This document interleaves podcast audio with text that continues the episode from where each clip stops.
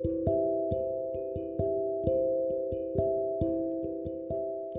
んにちは。長野県に住んでいるブライダルオルガ演奏者のちーちゃんです。本日は3月17日の水曜日です。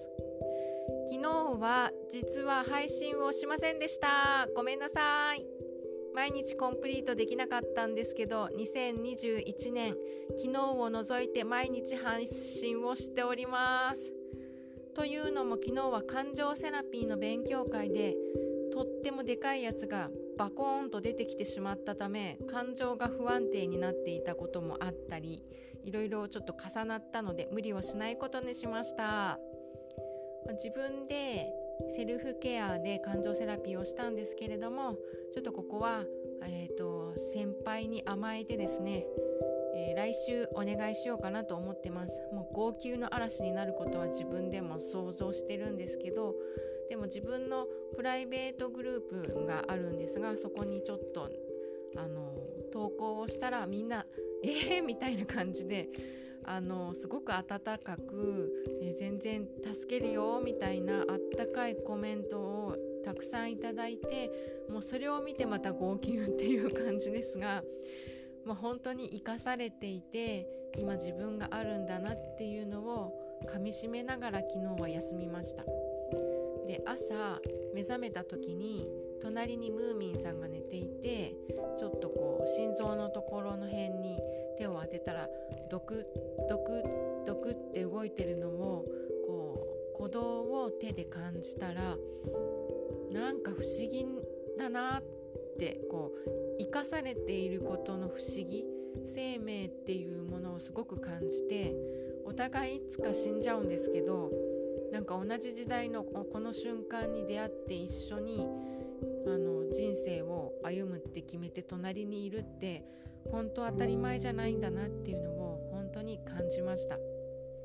明日は大好きなお友達とまたお会いできるということで本当にワクワクしています。なんか本当に素敵な方とたくさん出会えていてそれは本当当たり前じゃないなっていう気持ちでいっぱいです。あとは今日はあのお出かけに行った時にえ和菓子屋さんで美味しそうな桜餅が売っていたのでそれを買ってきたので後でいただきたいと思っています。まだ長野県松本地域は梅が咲いたりとかしてるぐらいですかね。でそのうち南進って言ってあの長野県の南の方で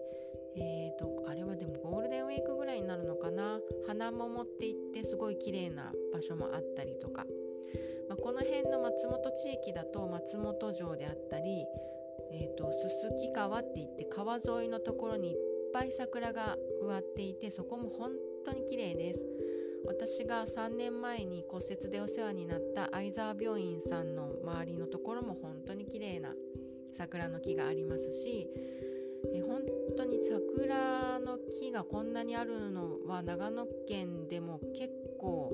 さすが城下町だなっていうのを感じたりあと私が住んでいるところも近くがほんと桜並木がたくさんあるのでそこを見るのもとっても楽しみにしています。皆さんのところは桜咲いてますか？なんか桜ってあっという間に過ぎてしまうけれどもとっても日本人にとってはあの大切なお花なんだなっていうのを感じます。なんか卒業だったり入学だったりっていうのもリンクして咲くのでなんか人生においてとっても記念になるっていう感じがします。ちょうど私が栃木の短大卒業する時は確か桜が咲いていたかなっていうのを今なんとなく思い出しました。ということで今日も配信できてよかったです。昨日はできなかったけどでもそんな自分にもよしよしと言ってあげたいと思います。じゃあね。バイバイ。